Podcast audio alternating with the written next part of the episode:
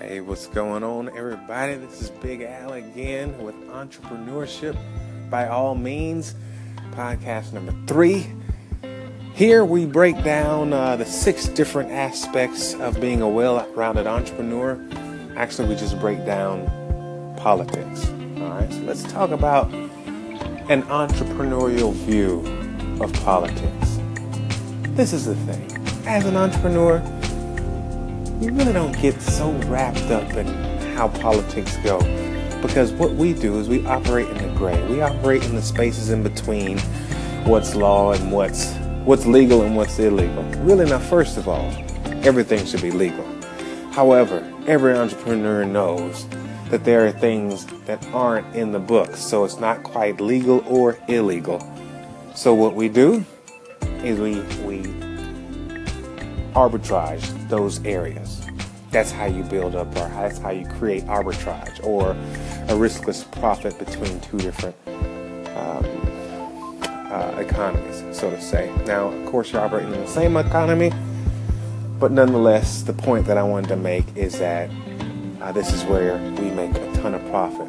So, of course, you can be interested in politics. You can even have a side you can feel extremely strongly about things, and your overall goal might even be to uh, to get in the political scene at whatever level, from um, from being a, a, on the school board or president, governor, mayor, or any other elected official. But yet and still, an entrepreneurial view of politics is that number one, it can't hold you down.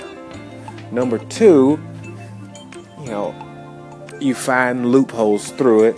And then number three, you just keep it pushing regardless. I'm gonna tell you this: where it comes to politics, the biggest effect that it has, I'll say, on a small entrepreneur, is taxes. On a large entrepreneur, certain legislation might have a larger impact because the larger you get, you know, oftentimes you're involved in contracts, huge government contracts that allow you to get much larger because all the money that it brings, uh, guaranteed income that it brings over the period of the contract, but yet and still, you know, it's it doesn't make as large of a bearing because the entire reason that we are entrepreneurs are because we go, we're navigating or maneuvering in between a system that wasn't built for us anyway. Right now in the United States of America, sad to say, the system, especially in the past, you know, over, you know, in the past, the system is built around getting a job. That's what all school leads you up to. That's what it teaches you on how to be a good employee, how to find work. As an entrepreneur, what we do is navigate around that system that's created uh, and not know, uh, get a job, except make one for ourselves and make one for other, make jobs for others. So what we have to do is look at politics the same way. The system, it might not be built for us, but what we do is we create our own system and navigate our way through it. I will tell you this, however, as having studied the tax code for well over 10 years directly and being in business for over 15, the tax code is set up for one type of person, period, and that's an owner.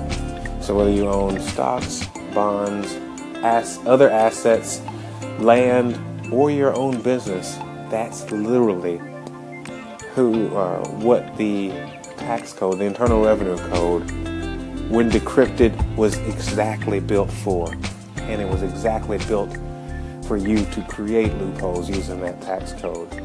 So that's one view of politics from an entrepreneurial perspective.